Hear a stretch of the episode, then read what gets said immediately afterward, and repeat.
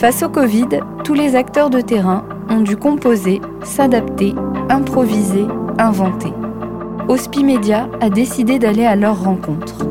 En plusieurs épisodes, Face au Covid leur donnera la parole pour qu'ils nous racontent leur vécu, leur expérience, leur quotidien face à une crise sans précédent. On veut surtout aller avant tout être humain, quoi. Mais sans mettre en danger. Je suis le docteur Bourgeois.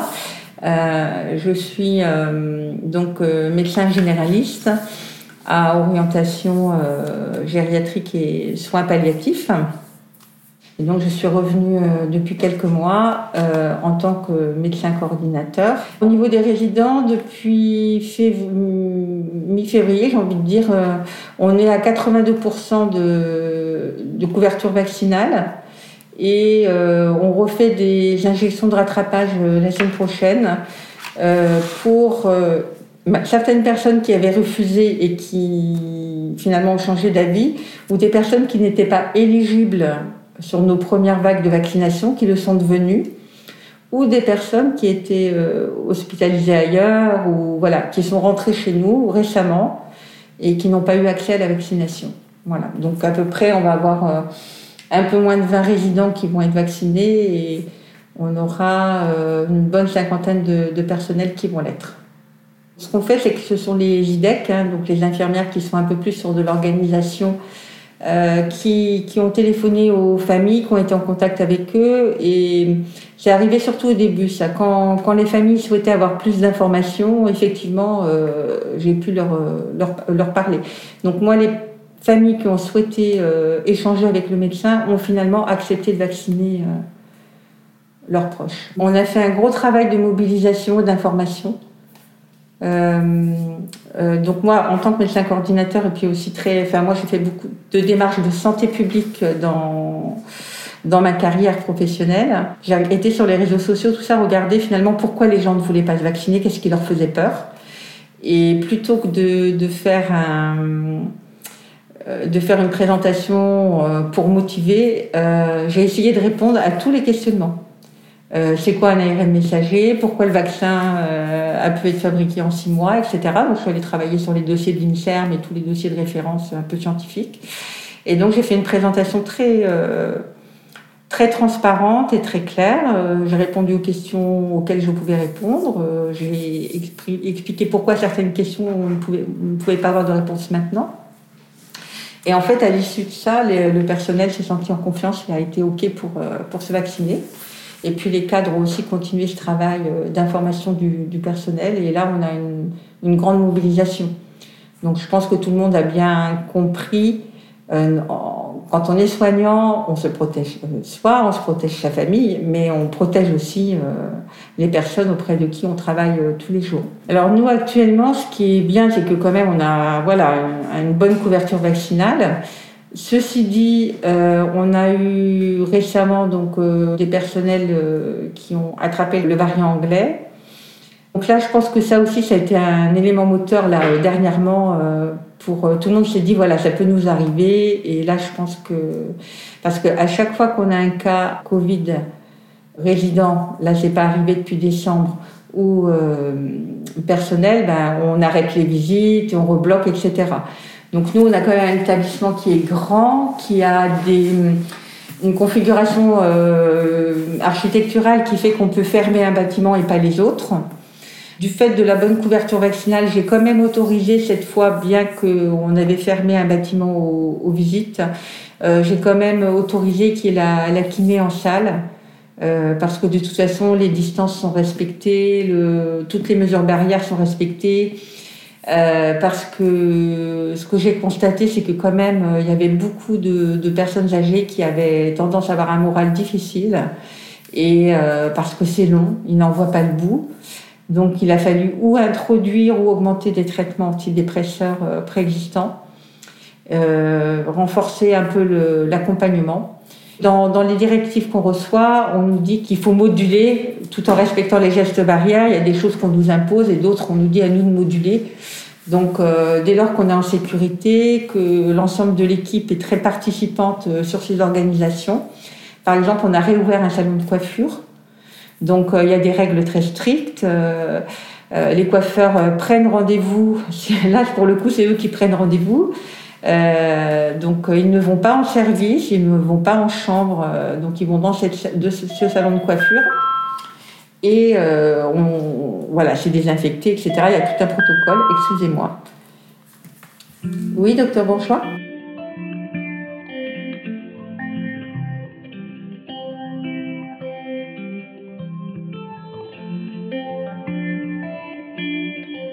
Voilà, c'est aussi le rôle du médecin coordinateur qui a été bien, ça a été euh, la vaccination. Euh, au moins pour les EHPAD, parce que si on avait vacciné euh, avec les doses présentes aujourd'hui tout le monde, enfin en population générale, on n'aurait pas la couverture vaccinale qu'on a là en EHPAD et on ne pourrait pas améliorer le contexte de vie actuel. Donc c'est vrai que de pouvoir reprendre certaines activités, Là, euh, j'ai aussi autorisé certaines animations. On a une accordéoniste qui vient, euh, donc elle fait dans les couloirs, les portes des chambres sont ouvertes. Euh, il y a un des services où il y a une salle à manger qui est assez grande, donc les personnes sont réparties. elle est à distance, elle a le masque, elle respecte toutes les règles, mais voilà, ça permet de redonner de la vie et de redonner un peu de l'animation, enfin du, du mouvement. Euh, parce que sinon c'est extrêmement difficile pour les personnes. Hein. Donc là, quand il y a un cas, ben, on est obligé de suspendre euh, les visites. Mais euh, donc on fait le temps réglementaire. Hein. Avant c'était 7 jours, maintenant c'est 10 jours avec le variant anglais. Mais je n'empêche pas la kiné, parce que c'est pareil, la kiné, quand, vous y allez deux ou trois fois par semaine, bah, c'est du temps qu'on vient vous chercher, que vous discutez le temps du transport vers la salle de kiné. En salle de kiné, on a ses habitudes, on voit euh, des personnes qu'on connaît, on échange, on fait sa, on fait sa séance de kiné, euh, on marche, etc. Donc c'est quand même un temps de vie qui est extrêmement important. Je pense que c'est extrêmement important de pouvoir, euh, de pouvoir le faire. Et là, c'est quand même grâce à la vaccination.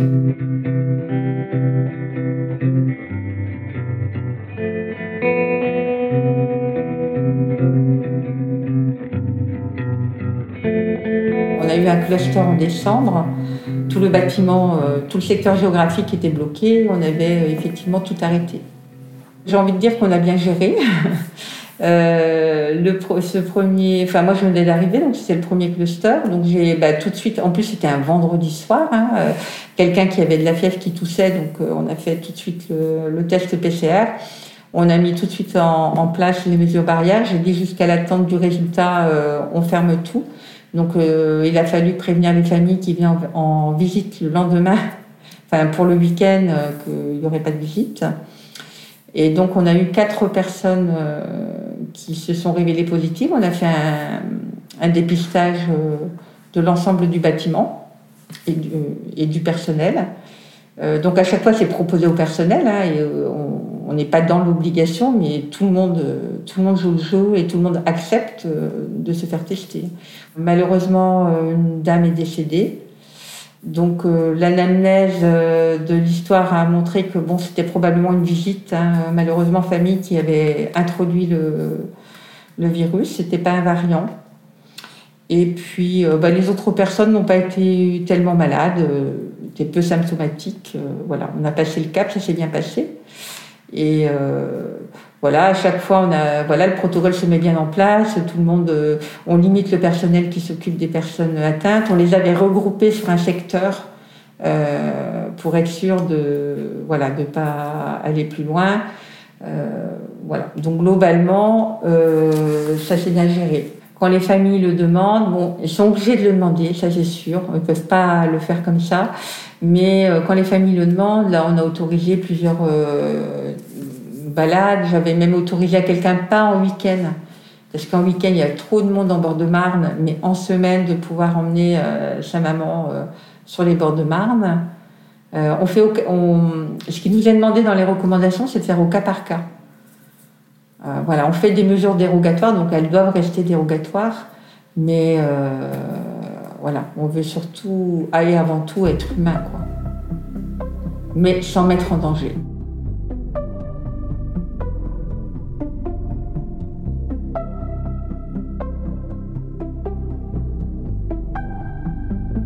Voilà, alors des fois il y a des petits couacs, hein, on est parfait. On a allongé les temps de visite parce qu'au début c'était dur, on avait 20 minutes de visite.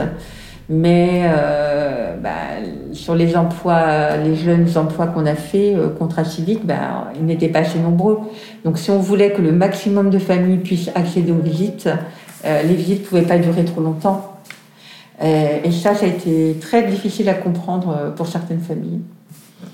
Voilà, donc là, on a allongé les temps de visite. Quand les personnes viennent de loin ou des fois quand il y a une demande particulière, on, double le temps de visite. Enfin voilà, on est beaucoup plus souple qu'on ne pouvait l'être. Ce qui est clair, c'est que pour certaines personnes qui ont des troubles, euh, des troubles cognitifs très importants ou des troubles du comportement très importants, euh, on fait vraiment du sur-mesure. Euh, aussi pour les accompagnements de fin de vie où là, euh, bien sûr, euh, c'est en chambre avec, euh, voilà, on, est beaucoup plus, beaucoup plus souple et on, permet un accompagnement le plus, enfin voilà, on essaie d'accéder vraiment aux souhaits de la famille. Quelqu'un qui est en train de se dégrader, etc. On prévient la famille. Moi, je rencontre la famille et on, voilà, je vais les voir quand ils sont là en visite pour euh, faire le point avec eux, leur expliquer où ça en est. On, fait vraiment tout l'accompagnement, euh, leur permettre une proximité, une intimité euh, avec leurs proches.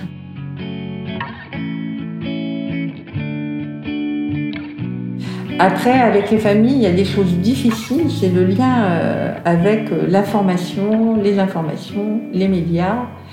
Euh, comme quand dernièrement il y a eu donc l'annonce que voilà on avait bien vacciné les EHPAD, que la vie allait revenir à la normale, etc. Annonce le vendredi soir en disant dès demain matin.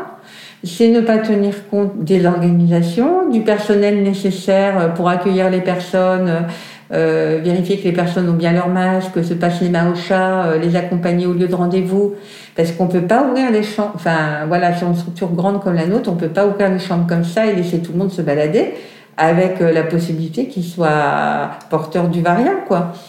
Et on a encore des personnes qui, on va dire qu'on a une douzaine de résidents qui refusent la vaccination ou dont la famille refuse la vaccination. Euh, voilà, donc quand vous avez les médias qui annoncent bah, tout va bien dans le meilleur des mondes, dès demain c'est parti, bon c'est parce que c'est, suppose que c'est l'annonce gouvernementale qui leur a été faite, et ben nous on se retrouve après avec des familles hyper en colère euh, le week-end qui vous disent qu'est-ce que c'est que ça, vous êtes des incapables, partout ailleurs, à Paris euh, c'est possible, vous c'est pas possible. Donc on essaye de leur expliquer qu'il y a une organisation derrière, que l'organisation elle ne peut pas s'organiser le vendredi à 20h pour le samedi euh, à 9h. Et euh, voilà, donc toutes ces informations un peu contradictoires et incomplètes euh, nous mettent en grande difficulté. Ça c'est clair, ça met en difficulté tout le monde. Donc là on en discute, hein, c'est en projet d'améliorer cette communication, d'acquérir aussi du, matériel de visio pour autonome ici dans notre EHPAD, parce qu'on dépend d'un hôpital auquel on est accolé. Mais euh, voilà, parce que même avoir, on nous demande de, tenir compte des conseils de vie sociale. Mais là, actuellement, on peut dire qu'il n'existe plus. Quoi. Depuis la première vague, euh, voilà, c'est pas vivant du tout. Donc il faut remettre tout ça en route. Euh, et je pense que si on, a, on pouvait utiliser ces moyens de visio, de voilà, ça permettrait d'avoir une communication plus, plus fluide avec les familles. Là, on en est encore sur le courrier et bon, on, a des retards, enfin, actuellement, on a des retards dans l'information famille.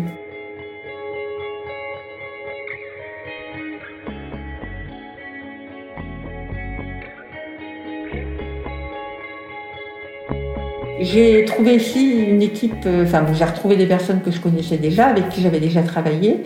Et il y a, enfin je veux dire, moi partout où je travaille, j'estime que les, les équipes sont, vous trouvez toujours une ou deux personnes qui n'ont pas envie, mais globalement, euh, les soignants sont des gens investis dans, dans leur fonction, dans leur mission. Et voilà, il y a, toujours un phénomène de groupe. Euh, voilà, et ils sont contents de trouver euh, un médecin qui s'intéresse à leur métier, à ce qu'ils font, parce que moi j'estime que j'estime qu'on est vraiment complémentaires les uns des autres, et pour bien prendre en charge une personne, ben, nous sommes plusieurs et chacun a ses savoir-faire et ses connaissances.